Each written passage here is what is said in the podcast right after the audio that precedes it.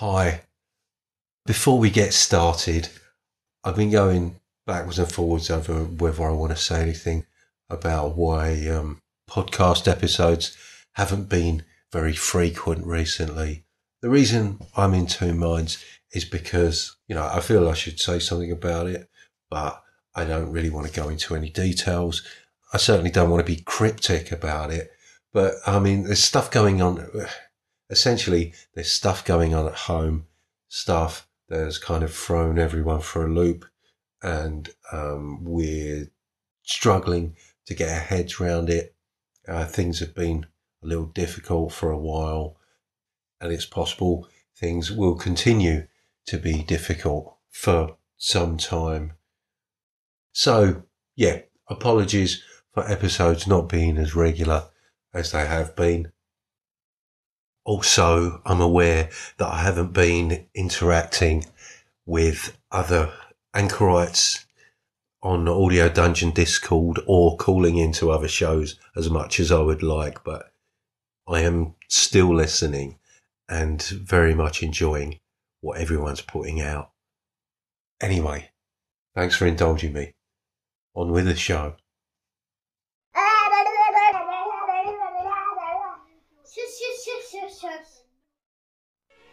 Lords of Light, you! What are you doing here?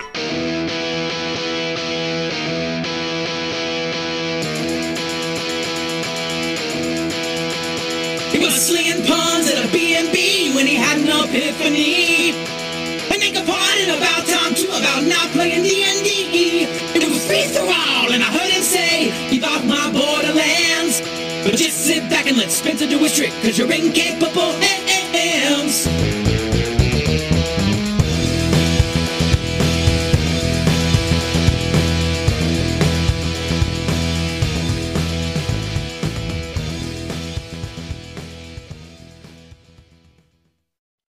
Hi there, Spencer here, aka Free Thrall. This is Keep Off the Borderlands. In this episode, I had intended to take a deeper dive into Lost Eons, and I have actually been playing around with Lone Eons, but I wanted to talk a bit more in depth about it, so I want to play around with it a little bit more, but I will put a link to the itch fund for the Lone Eons, Lost Eons supplement. I say supplement. It's a book in its own right. It's got all the rules, everything you need to play the game in that Lone Eons book. So I'm probably going to save that until the next episode. In this episode, I'm going to respond to some calls and then talk a little bit about my thoughts regarding a competition that Jason of Nerd's RPG Variety Cast is running, where he's asking folks to call in with their top 3 RPG systems.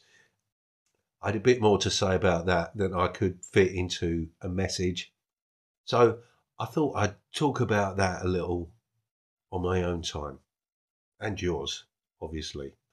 So let's get to those messages, shall we?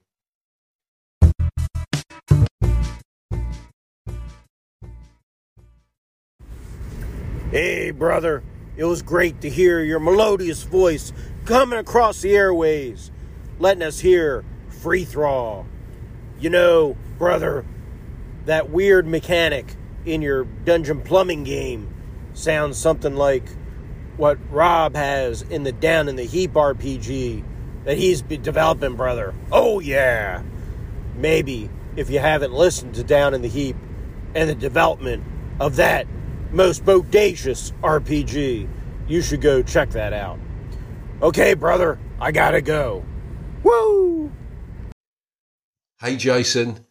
Spencer here. Well, you know that, don't you? Because I'm responding to your message on my podcast. So, yeah, 3, 2, 1. You're back in the room. That's Jason there of Nerd's RPG Variety Cast, and that's a great catch because at the time, well, that section where I looked at the Dungeon Plumbers PDF, That was possibly the earliest recorded section of that episode. I think I recorded it mid-December. Now, I'm not sure which came first, because I have been listening to Rob C's episodes about the system he's developing based on Into the Odd, amongst other things. And I heard that mention of the weird attribute. I'm not sure whether I'd seen it in Dungeon Plumbers first or I heard Rob talk about it first, but I had intended to mention that. So, yeah, good catch, Jason. It does sound very similar. I've been listening to Rob C's Down in a Heap episodes about the system he's developing. I've been listening to that with great interest. Love to see what he comes up with. But thanks very much for bringing my attention back to that, Jason. Cheers. And I'm not sure about, you know, quite how melodious I sound, but I'll take that. Cheers. Thanks very much for the call. Hey there, Spencer. Just an update on like an arcane-like style of play. I've been playing in a game called Chronicles or Streets or Bad Shit Happening in Peridar, and it's run by Dungeon Musings, Kevin Madison, and it's kind of like set in this cold punk Dickinsonian type era in a city, and it definitely has that sort of class struggle feel. Kevin's really brought that well to the table, so that's kind of my arcane-like play so far. There's another update and something that got mentioned. I'll get back to it. Hey, Carl. Carl Rodriguez there of the GMologist presents GM Extraordinaire. Thanks for that. Kevin Madison is someone that I'd love to play in one of his games. I'd have to do that at some point, get round to. Look at the schedule, see what I can do, because, yeah, Kevin is a very, very talented guy, and it would be a lot of fun to get in on some of that, because, yeah, that does sound fun. I said that my wife, Amy, doesn't like cartoons, but we started watching the new Critical Role cartoon, and I feel like she was kind of getting into it. Maybe she won't admit it, but she's like, oh, hey, it's like they're playing D&D. I said, yeah, that's exactly what they're doing. So it's pretty cool. I don't know if you watched it. It's on, I think it's on Amazon Prime, but yeah, it's pretty good. I'm getting a kick out of the halfling bard. He's such a cad, but enjoying that, and I recommend it. Thanks for the recommend, Carl. I did actually watch the first episode of that. I think there's only 3 episodes at the moment, but yeah, it's kind of it's fun. It's a bit of fun, and I did find it entertaining. I was gonna say I would not compare it to Arcane: League of Legends. But obviously, that's exactly what I'm just about to do. So, I mean, Arcane League of Legends is incredible in animation-wise. As I said before, it's up there with Into the Spider-Verse. It's really good stuff.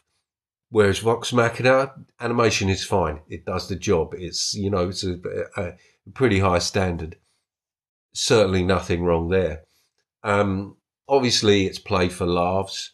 I think they do try and give it some emotional weight.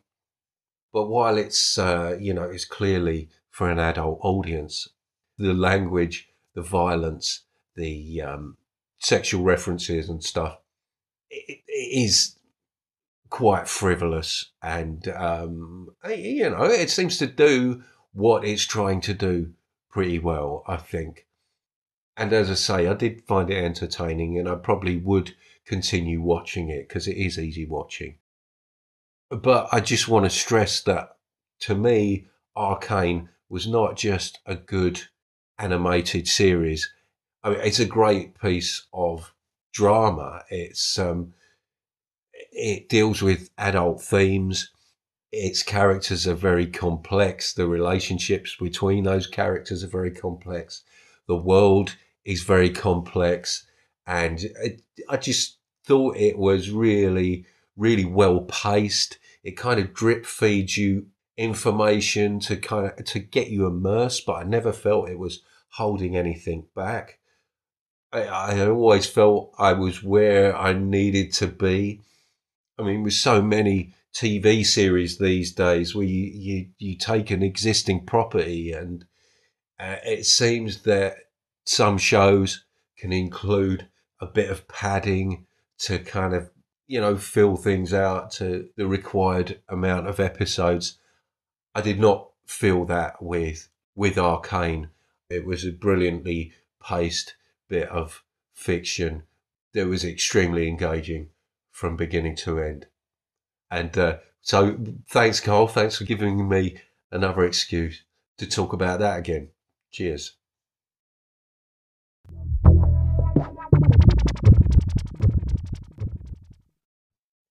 Now, you may have been able to detect in a response to Carl that I probably didn't have very high hopes for the Critical Role cartoon, The Legend of Vox Machina, and you'd be right. I watched another couple of episodes and I really quite enjoyed them. Essentially, it's a Saturday morning cartoon pitching itself to an adult audience, and I think it does that rather well. And if they continue making episodes in the same vein, I will continue watching them. I may be reluctant to say it's highly recommended, but I enjoyed it. They set out to do something, and I think they made a pretty good job of it. So, there you go.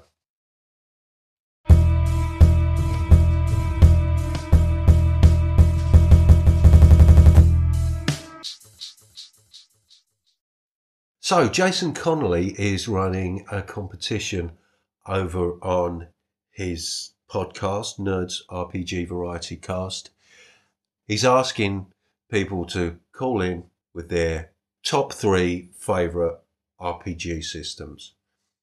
And I'm going to call up, but I feel that what I want to say doesn't easily fit into a message or two. I may just call in, list them off, and put in some kind of shameless plug for folks to come over here and listen to me explain myself. But another thought that's kind of making me feel a little bit reluctant to enter the competition is the fact that I don't feel I've played enough of a variety of different games in order to list my three favourite games. Which, you know, saying that out loud, it kind of doesn't make sense to me because I played more than three systems and, you know, pick my favourite three out of those. Yeah, so in some ways that's simple, but the reasons these games are my favourite are not necessarily because of the systems themselves, which is another reason for why I feel this kind of reluctance to enter the competition. You wouldn't get any points for guessing that the first thing I'm going to suggest is Into the Odd, Electric Bastionland. Two games with the same system, set in the same world, slightly different time period. Superficially speaking, Electric Bastionland is set 100 years after Into the Odd, but personally I'd throw all that stuff together. You know, for me the setting of Into the Odd time has a certain degree of elasticity. You know, it's very weird. There are places that are kind of stuck in the past, there are sci-fi elements, and that is a game that I love the system there. I love its simplicity. I love its brevity, the whole bullet point approach, dispensing with lore and kind of baking the setting into random tables and stuff like that. I love that whole approach. With this new Into the Odd remastered edition coming out and the fleshed out adventure that's going to be in that, combined with the Electric Bastionland book, which is essentially a toolkit for creating stuff to, you know, fill the world. the possibilities seem endless there. Plus the fact that you can incorporate almost any other material into that game. Number two, I'd probably go with The Black Hack. I had so much fun playing the Black Hack. Possibly, my kind of affection for that game is, well, not only is it a great little box set, it's the first physical game that I purchased. It's the first kind of campaign that I got into on returning to playing RPGs. The only real drawback of the system, if I can even call it that, was the fact that I felt characters advanced a little too quickly. But, I mean, that's something that can very easily be remedied. But a lot of what I like about playing that game was the people I was playing with. Far too many to mention here, but it was being run by Dave Aldridge, and I just had a really wonderful time playing that game. Then we get to number three, and well, this seems like the perfect opportunity for me to plug Barney Dicker's Counterpoint system, because that is the system that's behind League of Eternal Guardians, the game that I've had a lot of fun with playing with Barney and co, Barney Dicker of Loco Ludus. And yeah, just a really simple D6 system. In character creation, you divide 6 points between these opposing attributes. And in League of Eternal Guardians, the characters have something called balance, which is used for utilising their powers, their kind of special abilities that they have. And it's just a nice little system that has led to a lot of great sessions. Another thing I like about League of Eternal Guardians, I'm not sure if this carries over into Counterpoint, or there may be a certain degree of this in Trickster's Net, the other project that's based on Barney's Counterpoint system. Links to all these will be in the description. With the League of Eternal Guardians, you've got the whole random generation where the GM asks for contributions from all the players, which are essentially put into a hat.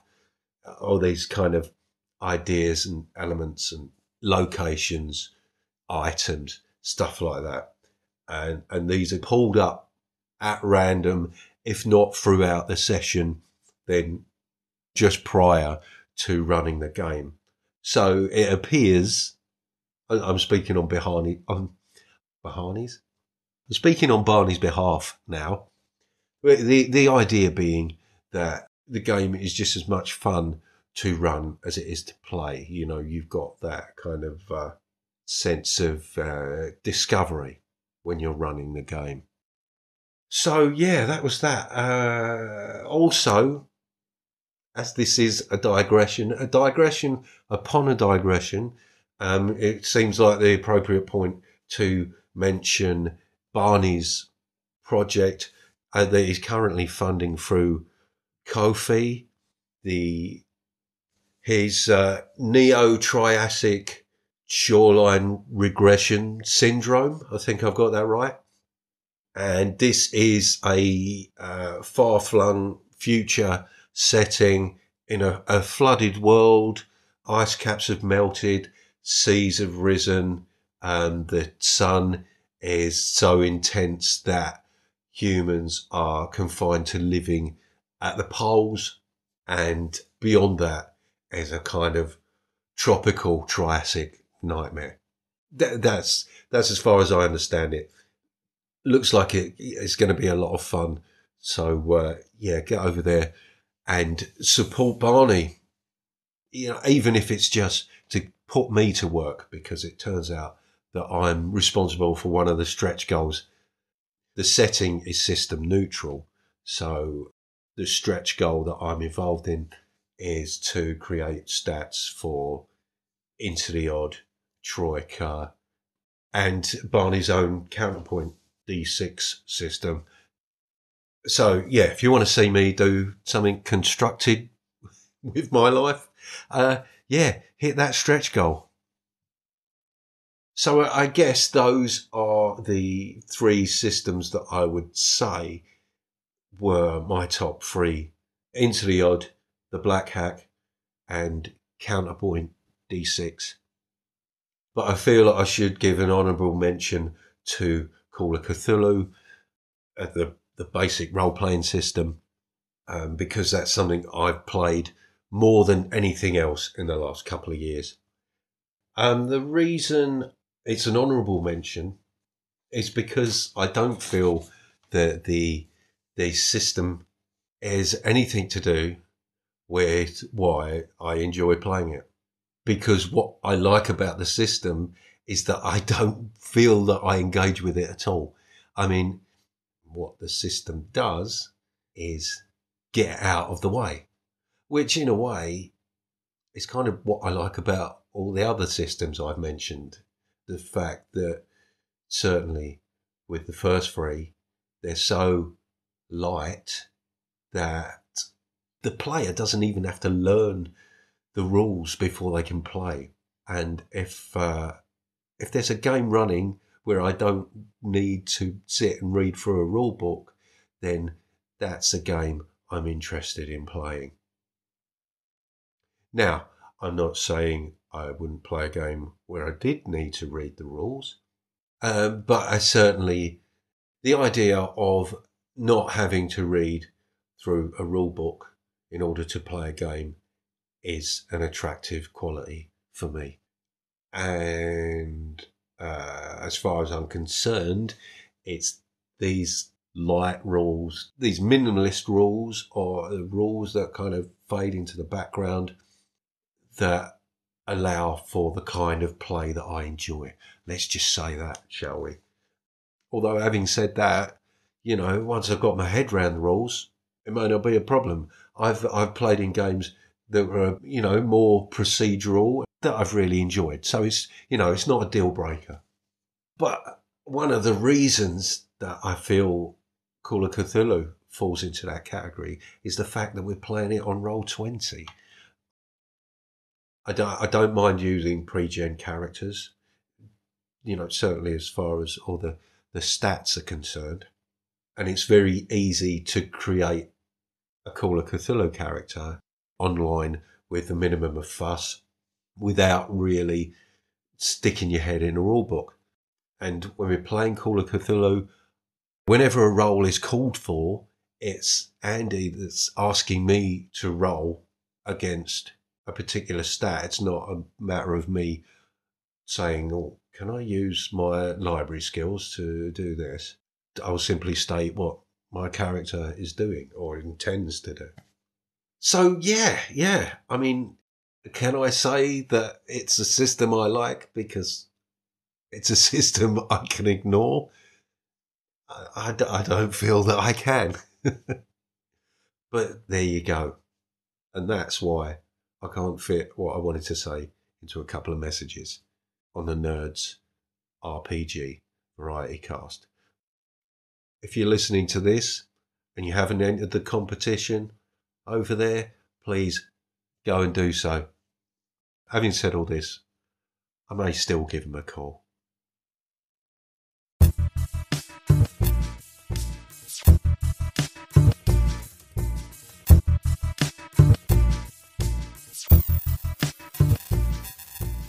Well, that's about enough from me, I think. Thank you very much for listening. Thank you so much for your calls. If you want to leave me a message, please contact me via the anchor link in the description. You can always email me or leave me an audio message at spencer.freethrall@gmail.com. There's a Facebook page for Keep Off the Borderlands. You can find me on Twitter and MeWe, on the Audio Dungeon Discord and various other places on Discord as Free Thrall. I'd also like to thank TJ Drennan for the wonderful music he provides. And it just remains for me to say, take it away, TJ.